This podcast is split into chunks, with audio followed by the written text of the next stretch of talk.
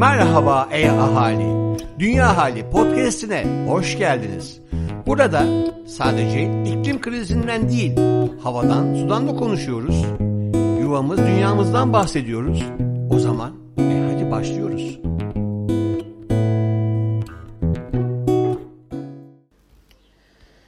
Merhabalar. Dünya ahaliden size haberlerimiz var. Eğer bizi dinlerseniz çok mutlu oluruz. Selam dünyalı. Derler ki bir problemi çözmenin ilk adımı onu anlamak ve kabul etmektir. İklim krizi hakkında bilgi kazanmak ve karbon ayak izini azaltmayı öğrenmek istiyorsan Yuvam Dünya web sitesinden ulaşabileceğin iklim dostu yaşam rehberimize bekliyoruz. Tüketim, ulaşım, ev, bahçe, yaşam, mutfak, ofis ve dijital yaşam için iklim dostu alışkanlıkları öneren bu rehber ile bir yerlerden başlamak eminiz ki hem bize hem dünyamıza iyi gelecek. Yuvamız dünyaya sevgi ve saygıyla. İklim Masası Çağla Fadıllıoğlu Haberler Sürdürülebilir şehirler Berlin Senatosu şehirdeki binaların çatılarında güneş enerjisi kurulumunu zorunlu kılan yeni bir yasayı kabul etti. Güneş yasası 1 Ocak 2023'te yürürlüğe girecek. Berlin'in yeni güneş yasasının temel amacı binaların çatılarına düşen güneş enerjisini kullanabilir hale getirmek ve böylece iklim hedeflerine ulaşmasına katkı sağlamak. İklim krizi Uluslararası Para Fonu IMF küresel olarak karbon fiyatlandırmasını arttırmaya yönelik bir teklif raporu hazırladı. Karbonun bir veri taban fiyatının olması, enerji üreticileri ve ağır sanayiler de dahil olmak üzere bütün şirketlerin sebep oldukları karbon için ödeme yapması gerektiği anlamına geliyor. Şu an küresel olarak üzerinde anlaşmaya varılmış standart bir karbon fiyatlandırması henüz yok. Ve küresel salımların 5'te 4'ü halen fiyatsız durumda. Küresel ortalamaya bakıldığında 1 ton karbonun fiyatı sadece 3 dolar. İkinci derece ısınma ile sınırlı kalabilmek için küresel düzeyde 2030 yılına kadar karbonun ton başına fiyatı en az 75 dolara çıkmaya eşdeğer olacak ek önlemler alınması gerekiyor. Köşe bucak dünya. Profesör Doktor Levent Kurnaz. Ayağımızı yorganımıza göre uzatmanın vakti geçti bile. Çok güzel bir tabirimiz var ayağını yorganına göre uzatmak. Bir bilim insanı olarak boyumuzun ölçüsünü de yorganın uzunluğunu da biliyorum. Ayağımızın yorgana sığmayacağını her söylediğimde de aynı tepkiyle karşılaşıyorum. Hoca sen bu hayatın gerçeklerini bilmiyorsun. Bir güzel sözümüz daha var. Dost acı söyler diye. Şimdi beni lütfen dost olarak kabul edin ve söyleyeceklerime kulak verin.'' Belki bir kısmını başarmak sizi de aşabilir ama gene de kulağınıza küpe olsun. Dünyada çok fazla kişiyiz ve bu kadar kişi çok fazla kaynak tüketiyoruz. Ya kişi sayısını azaltmamız gerekiyor ya da tüketim hızımızı.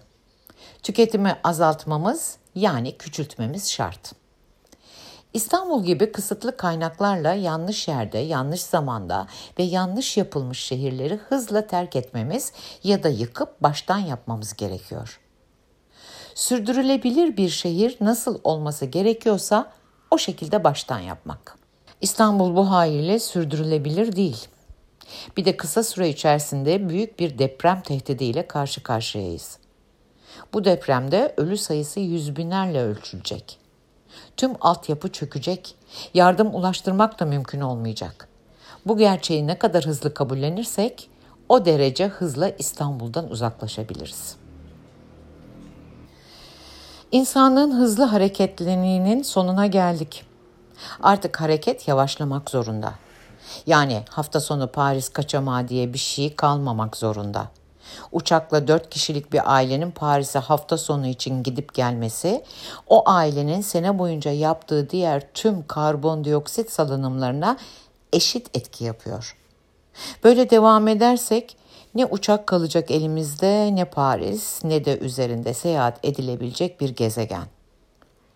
Araba ise sadece bizi toplu taşımaya götürüp getirmek için kullanılabilecek bir araç olarak kısıtlı biçimde kullanılabilecek. Devletler sınırlarını kısıtlı olarak kaldırmak zorundalar.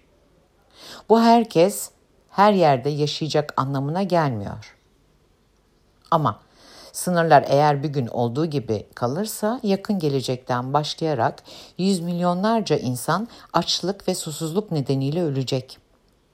Özellikle Sibirya ve Kanada'daki gibi nüfus yoğunluğu düşük olan bölgelere göç etmek isteyen insanlara engel olmak için çok daha büyük kargaşaya neden olacaktır.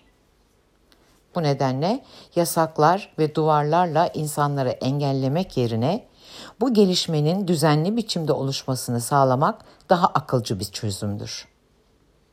Köylü milletin efendisidir sözünü unutmamalıyız. Yakın zamanda gıda fiyatları öylesine yükselecek ki ancak kendisini besleyebilen ülkeler bu kargaşadan kendisini sıyırabilecek. Bu nedenle benim kızım veya oğlum büyüyünce çiftçi olacak söylemine hızla alışmak zorundayız.'' akıllı ve onarıcı tarım uygulamaları gelecekte tek kurtuluşumuz olacak. Şu anda bomboş dünyanın gerçeklerinden aşırı uzak hayatlar yaşıyoruz. Ve bu hayat biçimimiz sürdürülebilir değil.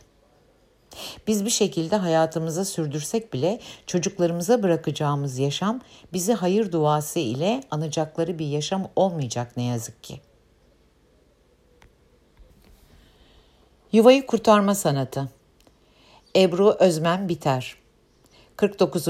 İstanbul Müzik Festivali İstanbul Kültür Sanat Vakfı'nın düzenlediği İstanbul Müzik Festivali ilk kez 1973 yılında İstanbul Festivali adıyla düzenlendi. Ve 1994 yılında ise İstanbul Müzik Festivali adını aldı. 1973'ten bu yana çok değerli sanatçıları bizlerle buluşturuyor ve kültür yaşamına öncülük ediyor.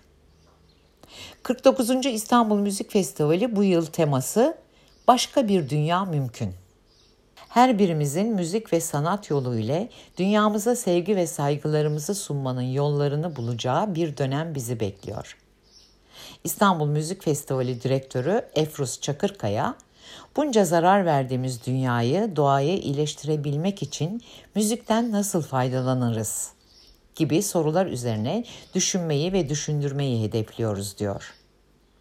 Festival bu sene 18 Ağustos 16 Eylül tarihleri arasında düzenlenecek ve tüm konserler festival tarihinde ilk kez İstanbul'da açık hava mekanlarında gerçekleştirilecek. Bir ay boyunca 14 farklı mekanda 30'un üzerinde solist, topluluk ve orkestra ağırlanacak. Festival boyunca belirlenen park alanlarında ücretsiz hafta sonu konserleri düzenlenecek. Çocuk ve gençler için doğa yürüyüşleri, atölye çalışmaları gerçekleştirilecek. Yeşil Köşe Özgür Eşkara Yeni nesil için iklim krizi farkındalığı her zaman söylediğimiz gibi iklim krizi yarının değil bugünün meselesi. Bugünün yetişkinleri olarak bizler yeteri kadar bu konuda kendimizi, etrafımızı ve çocuklarımızı eğitmezsek bu sorunlardan en çok etkilenecek olanlar yarının yetişkinleri olan çocuklarımız olacak. İklim krizi hakkında çocuklarımız için farkındalık yaratabileceğimiz eğitim kaynaklarına ulaşmak artık zor değil. Örneğin NASA'nın çocuklar için hazırlanmış Dünyamız ve uzay konularında ve iklim krizi hakkında internet siteleri bulunuyor.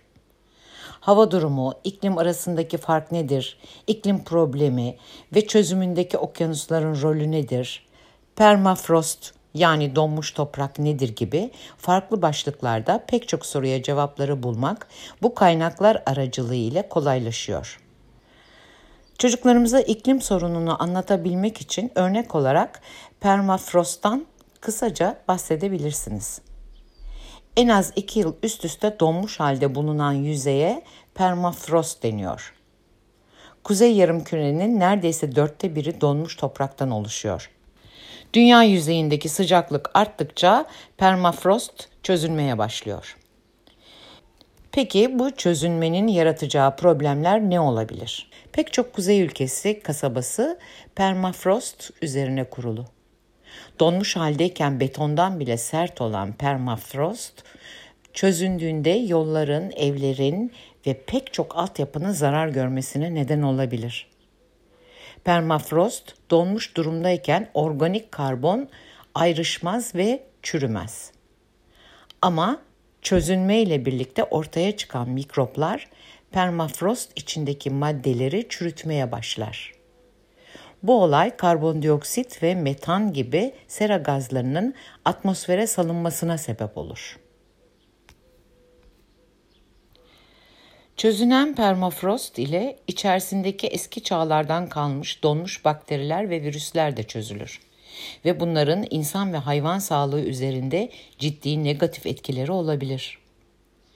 İklim krizi ile ilgili yeni nesili bilinçlendirmeye çalışmak için göstereceğimiz çabalar kendimize de ayna tutacak, kendi yaşam tarzımıza da gözden geçirmek için bir etki yaratacaktır. Yuvam dünyalılar ne yapıyor? Öneriler. Özgül Öztürk. Takip ediyoruz. 4. Uluslararası İstanbul Wakefest 3 ve 4 Temmuz 2021. Küresel ısınmaya sebep olan karbondioksit, metan ve azot oksit en çok et, süt, yumurta endüstrisinden kaynaklanıyor. Dünyadaki suyun ise neredeyse yarısı bu endüstriler tarafından kullanılıyor. Amerika'daki herkesin haftada bir porsiyon daha az tavuk tüketmesiyle trafikten 500 bin arabanın azalmasına eşdeğer seviyede karbondioksit düşer. Et, süt ve yumurta endüstrileri en büyük metan ve azot oksit kaynaklarıdır. Et, süt ve yumurta endüstrileri en büyük metan ve azot oksit kaynaklarıdır. 400 gram et yemeyerek tasarruf edilecek su miktarı 6 ay duş yapmamaya eşittir. Konfor alanlarımızdan çıkıp değişimin bir parçası olmaya, bunu ise beslenme alışkanlıklarımızı gözden geçirerek değişimi tabaklarımızdan başlayarak hayata geçirmeye ne dersiniz? 3 ve 4 Temmuz 2021 tarihlerinde 4. Uluslararası İstanbul Vegan Festivali Vegfest, dünya çapında veganlığa dair farkındalık yaratmak üzere farklı isimler altında düzenlenen sayısız etkinliklerinden biri. Dünya Ahali, Yuvam Dünya ve Boğaziçi Üniversitesi İklim Değişikliği ve Politikaları Araştırma Merkezi işbirliğinde BMW i'nin desteğiyle yayınlanmaktadır. BMW i sürdürülebilir mobilite için kapsamlı çözümler sunar.